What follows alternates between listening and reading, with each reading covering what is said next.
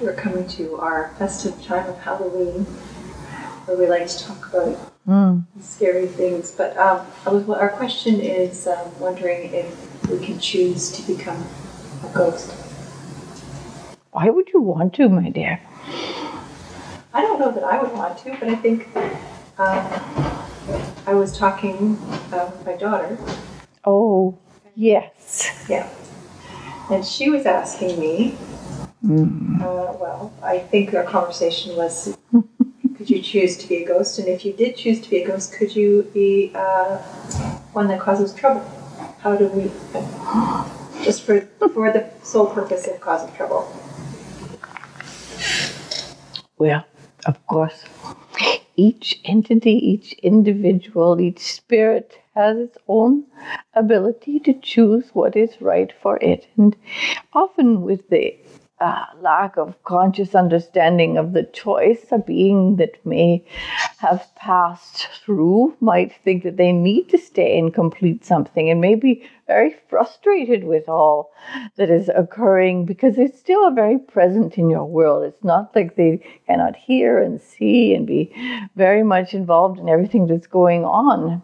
And if the passing was a tragic time and people are very upset, and the being may really want to change their feelings and make them happy, and they might do things that you would think were terrifying, but in fact, what they thought would lift your spirits and make you happier. So that might come across as being uh, uh, frightening, or, but has nothing to do with being frightening. It just simply is trying to get your attention or very frustrated.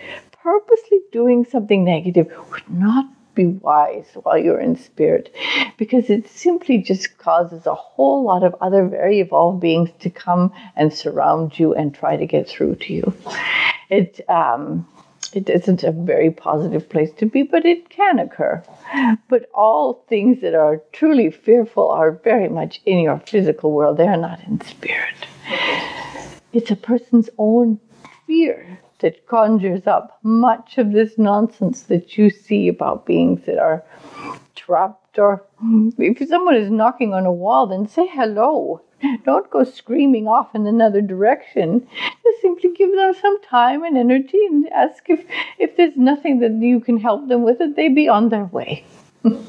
Remember it's your domain now or wh- whomever you're talking to your little one Yes, I was, and it's funny because I was driving by um, a house or a building, and I said, "Oh, that, oh, that looks haunted," and I said, "But not in a good way," which I thought was kind of funny because I'm thinking that is um, there's places where there's beings there is a different thing than a ghost or a spirit haunting, and there is a memory bank. It's almost like a scar on the energy of a place.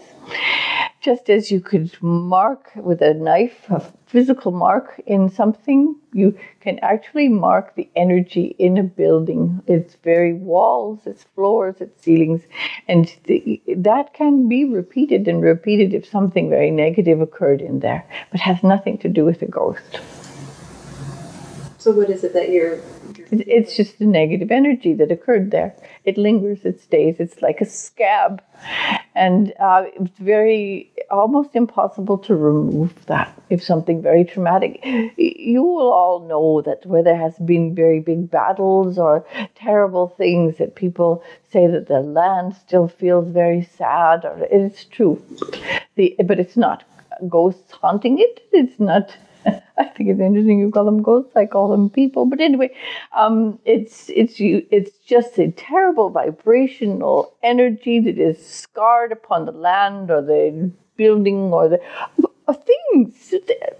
You can have a.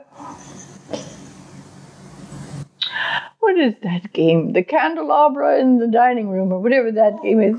Yes, it can be in a candelabra if it was held at a time when there was a great negativity and it imprints, that's the word you need, imprints upon it. But it's not an actual ghost. So when you say that it can happen again, over again, is that a coincidence or is that because the en- energy of the place um, would invoke it? It just keeps repeating itself over and over.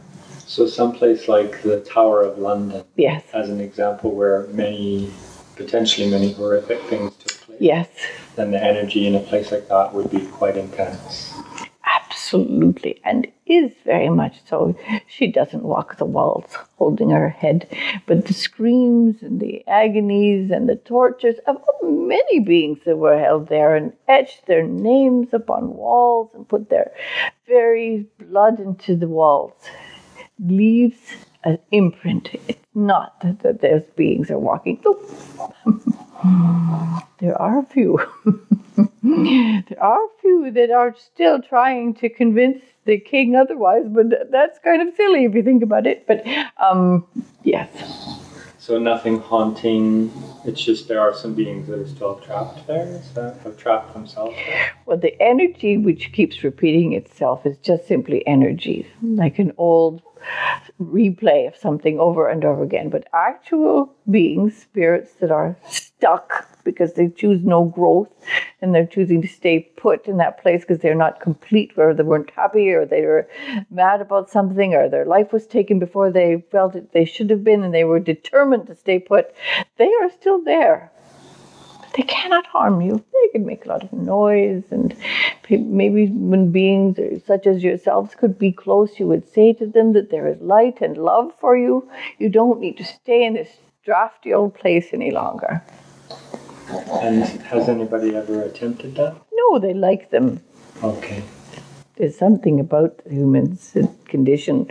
It likes to see these things and be half terrified sometimes. And yet there's nothing to be terrified of. This poor wretched soul is stuck. That's sad. Yes.